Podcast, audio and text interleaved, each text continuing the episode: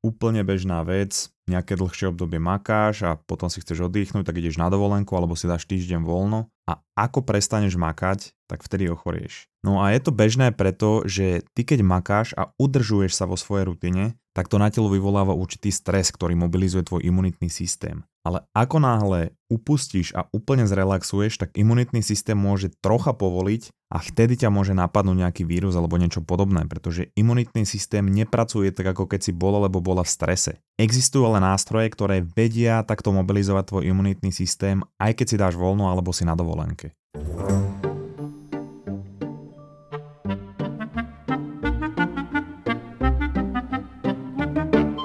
Minulý víkend som spravil niečo, že dosť tupé, no a to ma prinútilo premýšľať, pretože v čase, keď toto píšem, je sobota 9 hodín ráno, kaviareň Martinus, no a nie, že by pracovanie v sobotu bola nejaká výnimka, ale tento týždeň to má dôvod. A ak ma počúvaš dlhšie, tak vieš, že nemal som zdravý vzťah s alkoholom a už od nejakých mojich 15, ale ten som viac menej vyriešil v Kanade a dokonca vďaka tomuto podcastu, pretože mozgová atletika zo mňa robí lepšieho človeka tým, že hovorím o veciach, ktoré keby sa nesnažím dodržiavať, tak by som bol že kolosálny pokrytec. Pretože ja keď ti o nejakej veci poviem, tak to vytvára aj na mňa taký tlak byť najlepšou verziou seba samého. Ale to sa v praxi nedá vždy na 100% a to ty dobre vieš, pretože človek funguje v cykloch. Niekedy máš najlepšie obdobie, kedy sa všetko darí, všetko vychádza, máš najvyššiu motiváciu všetko robiť, robota, vzťahy, paráda a pri každom kroku robíš trojité salto s dvojitou vývrtkou. No a potom príde to obdobie, kedy stačí, aby sa pokazila jedna malá vec a to spustí domino efekt hovien a človek ani nevie ako a brodí sa po bradu v sračkách a ako sa snaží ísť dopredu, sen tam to hovno šplechne do oka a má pocit, že nikdy nebolo dobre, nikdy nebude lepšie a že tie hovná smrdia čím ďalej tým viac. No a človeka to neprekvapí, keď vie, že takéto obdobia sa v živote budú striedať. To je to, čo opakujem stále. Keby sa človek nemal niekedy na hovno, tak by sa nikdy nemal dobre, lebo mať sa dobre je v podstate opakom toho mať sa zle a keby sa teda človek nemal zle, tak mať sa dobre by bola neutrálna emócia, neutrálny stav, pretože by to nemal s čím porovnať. No a samozrejme, že sú ľudia, ktorí toto nejako neprijali alebo to tak nevnímajú a myslia si, že svet je rozprávkové miesto, kde by malo byť vždy dobré a ľudia sa budú predbiehať, aby ich nosili na rukách. A ako náhle majú nejaké zlé obdobie, tak majú pocit, že niečo nie je v poriadku, že takto by to nemalo byť, ľutujú sa, utápajú sa vo vlastných myšlienkach namiesto toho, aby s tým niečo spravili. Každopádne, späť k tomu, čo som spravil pred minulý víkend, áno, pred minulý víkend. Ja som sa poriadne neužral, už to budú asi nejaké 2 roky, Áno, občas si vypijem, ale nie tak ako kedysi, kedy som každý týždeň strieskal pečeň a mozog tak, že som mal niekoľko hodinové okno, mohol som napísať zoznam z prostosti, ktoré som vyviedol a také množstvo tupých videí, že keby som chcel kandidovať na nejakú verejnú funkciu, tak by ma slovenský národ zlinčoval pod nátlakom toho kompromitačného materiálu. No a niekedy si dám pár pív alebo trocha vína, veď predsa len ja sám som vinár a robím víno, ktoré sme inak nazvali, že Schmetterling, čo znie ako rozkaz na zabitie, ale znamená to po nemecky motýl. Ak chceš nejakú flašku, kľudne napíš. No dobre, ale teraz e, dátujme asi mesiac, mesiac a pol späť, kedy si hovorím, že dobre, mal som narodky a spolu so mnou aj traj ďalšie ľudia z našej partie. Spravíme si nejakú chatu, jeden víkend, fakt, že úplne vypnem, žiadna robota, nebudem nič robiť, pripomeniem si staré časy. No a tak to nejako aj vzniklo. Vlastne Začína to ako úplná idylka. Urobili sme si kotlíkový guláš, ktorý som urobil trocha ostrejší a znova sa ospravedlňujem viertelu každého, kto tam bol. Potom sme si aj pogrilovali nejaké meso a syry, mali sme sud piva a pomaličky sa začalo piť, ako sa začalo stmievať. Pomaly to ale iba začalo, pretože to je ako keď idem behať nejakú dlhšiu vzdialenosť. Prvý kilometr si dám pomaličkom tempe, nech sa to telo aklimatizuje, zvykne si na ten pohyb a postupne potom zrýchlujem. No a po nejakom prvom kilometri, čo bolo to prvé pivo, to išlo len z kopca, povedzme si na rovinu. Súd piva sa vypil už okolo nejakej desiatej a následovala zásoba džinu. No a potom, čo sme v objati dospievali hymnu Superstar, sa zmenil playlist na drum and bass a pomer toniku a džinu sa v našich drinkoch začal obracať jemne v prospech džinu a potom už mi vlastne ostávajú iba nejaké záblesky, keď sa zamyslím a vlastne ešte odrané rameno. Uh, jeden z našej partie, kamož Roman, mal ten super nápad, že urobí video, kde každého natočí pri prvom a poslednom drinku. Nič bizarnejšie som v živote nevidel, ale poviem to tak, že keby ktokoľvek z toho videa kandidoval na prezidenta a viedol deň pred výsledkami volieb o 99% pred tým nejakým druhým kandidátom a toto video by v ten deň vyšlo na verejnosť, tak na 100% by tie voľby prehral. Nebudem radšej zachádzať do detailov, ale poviem to asi tak, že starý Denis prišiel na návštevu a najprv sme sa objali, podali si ruke, povedali, čo je nové. No a to bol ten prvý kilometr, kedy si telo zvykalo a aklimatizovalo sa. No a potom mi starý Denis chytil hlavu, dali ju pod pazuchu a začal ma extrémne šikanovať. Fú, a ešte predtým, než pôjdem ďalej, tak e, ako dobre vieš, tak som strávil vyše roka v Kanade. A tiež veľmi dobre vieš, že v Kanade nie je veľmi dobré pivo. No a ja som si tam ale našiel vtedy pivo, ktoré sa volalo, že Sneaky Weasel. To je v preklade taký záľudný svištík a to pivo bolo kúzelné. Pretože keď bolo vychladené, tak to bolo pre mňa najlepšie pivo v Kanade. No a keď bolo teplé, ježiš, to bol otras. No a to bol dosť veľký problém, keď sme chodili celý víkend kempovať do prírody. Čiže ja som bral so sebou na kempovačku najlepšie pivo v Kanade, pretože bolo vychladené. A po jednom dni dokonca aj v chladiacom boxe sa premenilo na najhoršie pivo pod slnkom. A ja som si vždy hovoril, že chcelo by to nejakú mini chladničku. A viem, že si hovoríš, že, že na budúce by si dúfam bral lepší chladiaci box, ale ja hovorím, že nie je tak úplne. Bral by som normálne, že elektromobil Kia Niro EV. No a dôvod, prečo sa volá funkcia Vehicle to Device.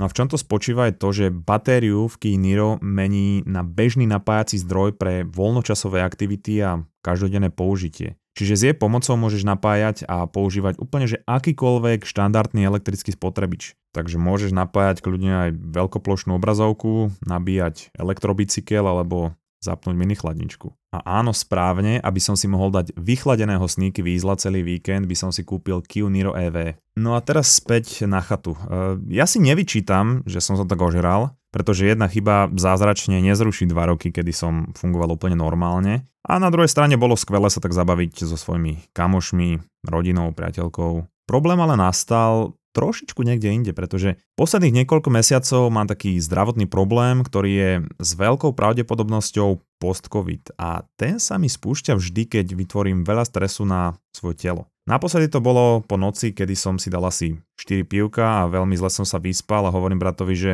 ideme si to dnes vykompenzovať. No začali sme ráno ľadovou sprchou, pokračovali sme tým, že sme išli behať a medzi tým si dali nejaký hodinový tréning a potom sme išli znova behať e, do lesa a to všetko v celkom vysokej teplote. A to bol ozaj skvelý nápad, to bol taký stres na moje telo, že ďalšie dva týždne boli pre mňa absolútne peklo. Čiže lahôdky ako neustále bolesti hlavy, minimum energie a neskutočná mozgová hmla a otrasná nálada. A reálne som vedel pracovať tak na 30% svojej kapacity a možno tak 2-3 hodinky denne. Postupne sa to akože zlepší po tých dvoch týždňoch, no ale samozrejme zopakovalo sa to, keď som skombinoval zase oslabnuté telo po zlom spánku a tréningu so 14-kilometrovou túrou a otužovaním, čiže zase výborný nápad a pre oslabený imunitný systém zase príliš veľa stresu. No a keď sa vrátime k tomuto víkendu, tak po alkoholovej záťaži, ako telo nezažilo 2 roky, plus teda pretancovanom večeri v trenkách s hodinou spánku a pol dňom upratovania, post-covid prišiel ako starý Denis a začal ma rovnako šikanovať. Takže tento týždeň som prežíval zase peklo a to sme mali s bratom, že extrémne veľa roboty. Inak na Patreona Mamaragan do Premium sekcie som nahral bonus, kde rozprávam viac o tej mojej skúsenosti s long o tom, čo hovoria najnovšie štúdie, či môžeš trpieť long covidom aj ty a, a čo všetko vlastne ovplyvňuje a ako na to môžu vplývať aj, jak by som to povedal, chyby v našom mozgu alebo našom vnímaní a to vlastne ako ho môžeme oklamať, čo bolo pre mňa jedno z najzaujímavejších zistení za poslednú dobu, takže odkazy na Patreon aj apku Mamaragan budú v popise epizódy. No a blbe na tom celom bolo, že človeku sa nechce v takomto stave robiť nič. Hlavne keď som mal napísať a spracovať dve epizódy, urobiť kreatívy, videá, starať sa o sociálne siete. A už vôbec nebola nálada na nejakú socializáciu a to som mal dohodnuté stredka a niekoľko kolov s klientami. Takže v pondelok som mal chuť väčšinu zrušiť a úplne si dať proste, že chill, iba spať a oddychovať, ale zabránila mi v tom myšlienka Joka Vielnika, on je bývalý vojak a neviem, či nie aj náhodou Navy Seal, ktorý má svoj vlastný podcast, ktorý už niekoľko rokov vydáva, že konzistentne, myslím, že každý týždeň a vynechal iba jeden jediný krát, keď mu umrel nejaký kolega. No a Joko v tejto myšlienke rozpráva o tom, že veľa ľudí sa sústredí hlavne na motiváciu. Že ľudia čakajú na to, kedy budú motivovaní niečo začať robiť. Že ľudia si hovoria, že zajtra budem mať viac motivácie, takže si to odložím na zajtra. No a on hovorí, že motivácia je nespolahlivá, že tu niekedy máme, niekedy ju nemáme, ale disciplína si dáva motiváciu na raňajky. Pretože nezáleží, ako sa cítiš, alebo či máš motiváciu, alebo čo sa stalo, disciplína tam je vždy, aby za- zabezpečila, že urobíš to, čo máš a splníš to, čo máš splniť. Inak samozrejme odkaz na Jokov podcast hodím do apky Mamaragan. No a teraz disciplína, ježiš, to je tak otrepané, rozpráva o tom každý a hlavne ja neustále rozprávam o tom, že dopamín a o tom, ako dopamín súvisí s motiváciou, ako s ním hospodáriť, aby sme mali vyššiu motiváciu. A to je síce pravda, ale treba disciplínu trocha zasadiť do kontextu. Môže o nej hovoriť každý, ale to sú skôr také fádne vyjadrenia. Ja disciplínu vnímam tak, že je o tom, že keď viem, čo všetko musím spraviť preto, aby som bol čo najviac motivovaný a pracoval najoptimálnejšie, tak to budem robiť aj keď sa musím vzdať nejakých vecí, ktoré mi sú príjemné. Napríklad viem, že keď sa chcem extrémne sústrediť, tak telefón zapínam najskôr o druhej po obede, kedy mám už tú najdôležitejšiu prácu za sebou, lebo ten telefón by ma extrémne rozptýlil. Alebo ak chcem dosahovať nadpriemerné výsledky, musím byť schopný sa zrieknúť rôznych zábav, ktoré ma o dopamín pripravia. Hej, ja by som chcel tiež hrať hry na PSK, chcel by som od rána byť na telefóne, pozerať si Instagramy, Facebooky, chcel by som celý deň pozerať seriály, ale viem, že je to krátkodobá zábava a to by mi znemožnilo ísť pri práci do stavu flow, ak by mi to vôbec umožnilo pracovať. A už vôbec by som sa nevedel sústrediť viac ako dve hodiny. Takže na to, aby som vedel najoptimálnejšie fungovať, musím poznať seba a musím mať na to disciplínu keď viem, že môj imunitný systém pravdepodobne ešte nie je OK z covidu a vždy, keď vytvorím na neho veľa stresu, tak som dva týždne použiteľný, tak sa asi nestrieskam jak prasa. Alebo keď viem, že na optimálne fungovanie cez deň potrebujem 7 až 9 hodín spánku, tak nemôžem byť do 4. do rána hore alebo pozerať seriály, pretože za jedno blbý spánok a za druhé modré svetlo po 10. hodine znižuje uvoľňovanie dopamínu a neboj sa, toto sa nezmení na epizódu o dopamíne, to sú iba príklady. No ja som tu osobne zlyhal, ja si to priznám. Preto musím písať od rána v Martinuse epizódu v sobotu, pretože moja produktivita a schopnosť pracovať bola 30% z toho proti normálu. A ty máš pravdepodobne tiež v živote nejaké ciele a nejaký systém na ich dosiahnutie. No a ak nemáš, tak asi nepočúvaš tento podcast. A ty vieš, aký je ideálny stav fungovania tvojho systému a vieš, čo ho narušuje. No a disciplína je o tom eliminovať tie veci, ktoré ti tvoj systém narúšajú, aj keď sú príjemné a chceš ich robiť a sústrediť sa na tie veci, ktoré ti pomáhajú a posúvajú ťa k dosiahnutiu toho ideálneho fungovania toho systému. A ty sa niekedy môžeš cítiť tak, že sa brodíš v hovnách a robíš viac tých požitkových vecí a tie spomalujú tvoj systém a ty to presne vieš a vyčítaš si to a to ťa ešte viacej stresuje. Ale ako hovorí Joko, akcia je najlepšie riešenie tejto úzkosti. Tak ako som to chcel minulý týždeň zabaliť ja, tak ma Joko týmto nakopol a splnil som všetko, čo som potreboval splniť. Pretože tá úzkosť zmizne, keď začneš robiť nejaké kroky k fungovaniu tvojho systému. Ty sa nebudeš báť tvojej budúcnosti, keď na nej pracuješ. No a tu je jedna myšlienka, ktorá sa týka ešte tohoto a spomínajú aj Chris Williamson v tej 5. epizóde jeho podcastu Modern Wisdom. No a v tej myšlienke rozpráva o tom, že odvaha sa nedá nafejkovať. Pretože ak sa niečoho bojíš a napriek tomu to spravíš, tak to nie je to, že ty fejkuješ odvahu, pretože to presne odvaha je. A rovnaké to je s motiváciou. Ty, ak sa cítiš úplne na hovno a napriek tomu sa nejako donútiš to urobiť, tak ty nefejkuješ motiváciu, pretože si nejako dosiahol tú činnosť, čo si chcel dosiahnuť. A to je disciplína. To, že dosahuješ výsledky, neznamená, že máš neustále motiváciu, ale že hľadáš spôsoby, ako donútiť seba to spraviť bez ohľadu na to, ako sa cítiš. V tomto svete neexistuje nič ako ideálny mentálny stav, na ktorý čakáš alebo ktorý dosiahneš a až potom začneš tie veci robiť. Je to presne tak, ako som hovoril na začiatku. Niekedy je všetko brutálne a niekedy sa brodíš v hovnách, ale bohužiaľ tvoj život vyžaduje stále rovnakú, ak nie vyššiu zodpovednosť a absolútne sa neprispôsobuje tomu, že či sa náhodou dneska cítiš zle, alebo že či dneska máš tú motiváciu menšiu, ako si sa vyspal alebo vyspala. Tam je o toto nulový záujem z každej strany. A ďalšia dôležitá lekcia z mojej minulovíkendovej aférky, a teraz nebudeš veriť tomu premosteniu, ale asi okolo 8 počas tej chaty, keď som sedel s bráchom pri teraske a Hovoril som mu jednu vymakanú myšlienku z podcastu Making Sense od Sema Harrisa, ten odporúčam tiež, dobre tiež môžem hodiť do Mamaraganu.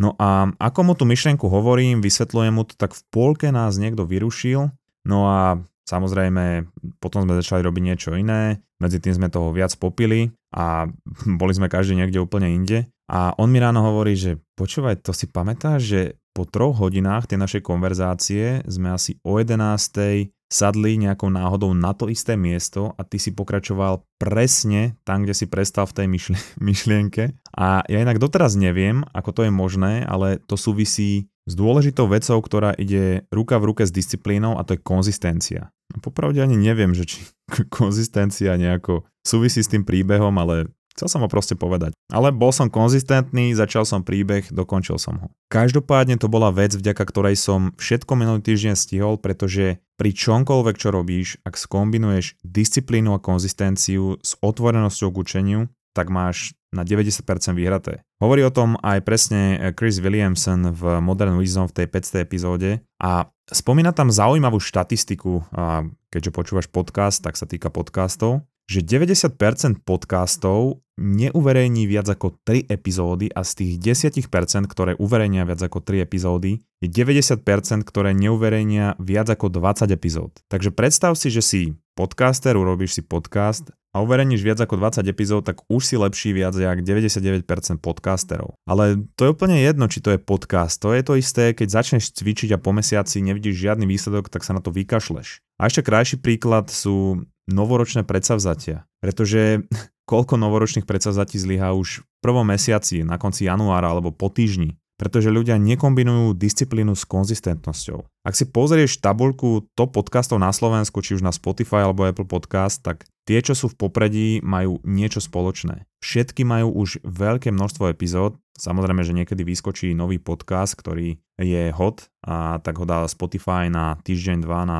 prvé miesta. Ale väčšina, čo sa tam drží dlhodobo, vrátane nás, áno, samochvála. A je tam preto, že dostali sa ľuďom do podvedomia, pretože vydávajú epizódy pravidelne. Keď sa pozrieš na jedného z najúspešnejších youtuberov PewDiePie, ktorý sa dostal tam, kde je teda svojho času najlepšie zarábajúci youtuber a tiež e, youtuber s najväčším počtom subscriberov. Bolo to preto, že 12 rokov konzistentne tvoril content na YouTube, dlhé obdobie vydával video každý deň, hovoril, že mu z toho už preskakovalo ale to je úroveň konzistencie a disciplíny, ktorá ho katapultovala na prvé miesto v subscriberoch a v zárobkoch a zhliadnutiach. Áno, tak presne sa čítajú subscribery. A veľa ľudí si myslí, že oni sú výnimka, že oni sú tí, na ktorých tieto pravidla neplatia a že to môžu nejako obísť. A potom sa vzdajú väčšiny predsavzatí projektov alebo nápadov po nejakých pár hluchých obdobiach. Lenže každý projekt, nápad, práca alebo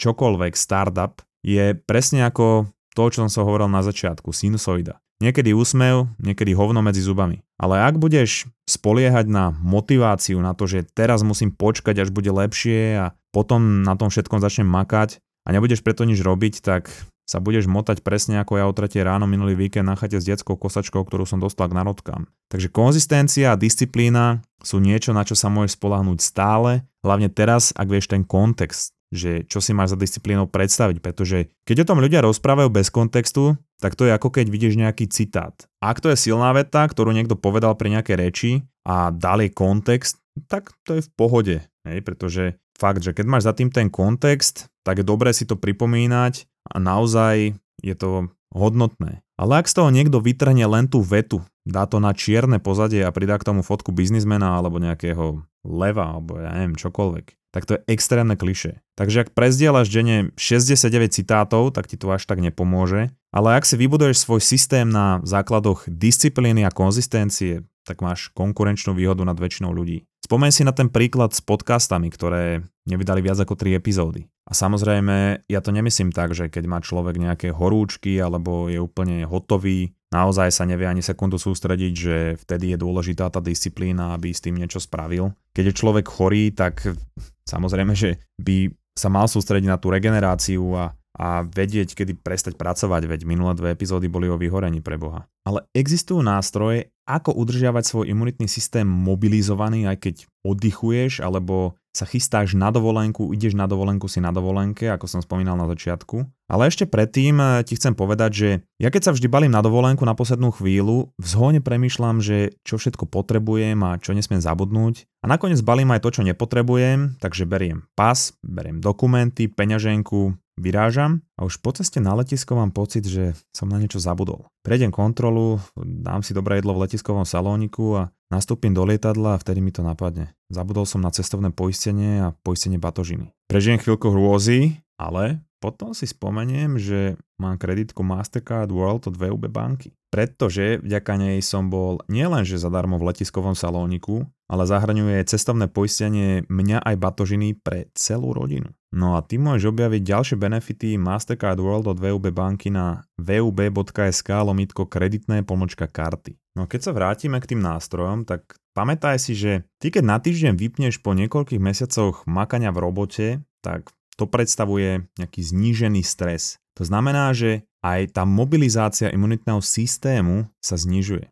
Čo ale môžeš spraviť na dovolenke alebo počas toho voľna je udržiavať telo v nejakom strese. A teraz to neznamená, že ja neviem, si máš vytvoriť nejaké problémy, že pošleš úplne niekde random tisíc eur, aby ti to vytvorilo stres, ale sú na to nástroje ako ľadová sprcha, ktorá vytvorí taký ten zdravý stres na telo a imunitný systém. Alebo ak nemáš rád alebo rada chladnú vodu alebo otužovanie, tak môžeš skúsiť to dýchanie Vimahofa, ktoré napodobňuje dýchanie, ktoré robíme, ak prídeme do ľadovej vody alebo nejakej stresovej situácie. A toto dýchanie v tele vyvolá tú istú stresovú reakciu, ako keby sa niečo stresové dialo. No a ako to teda funguje, tak môžeš robiť 25 až 35 rýchlych nádychov, také že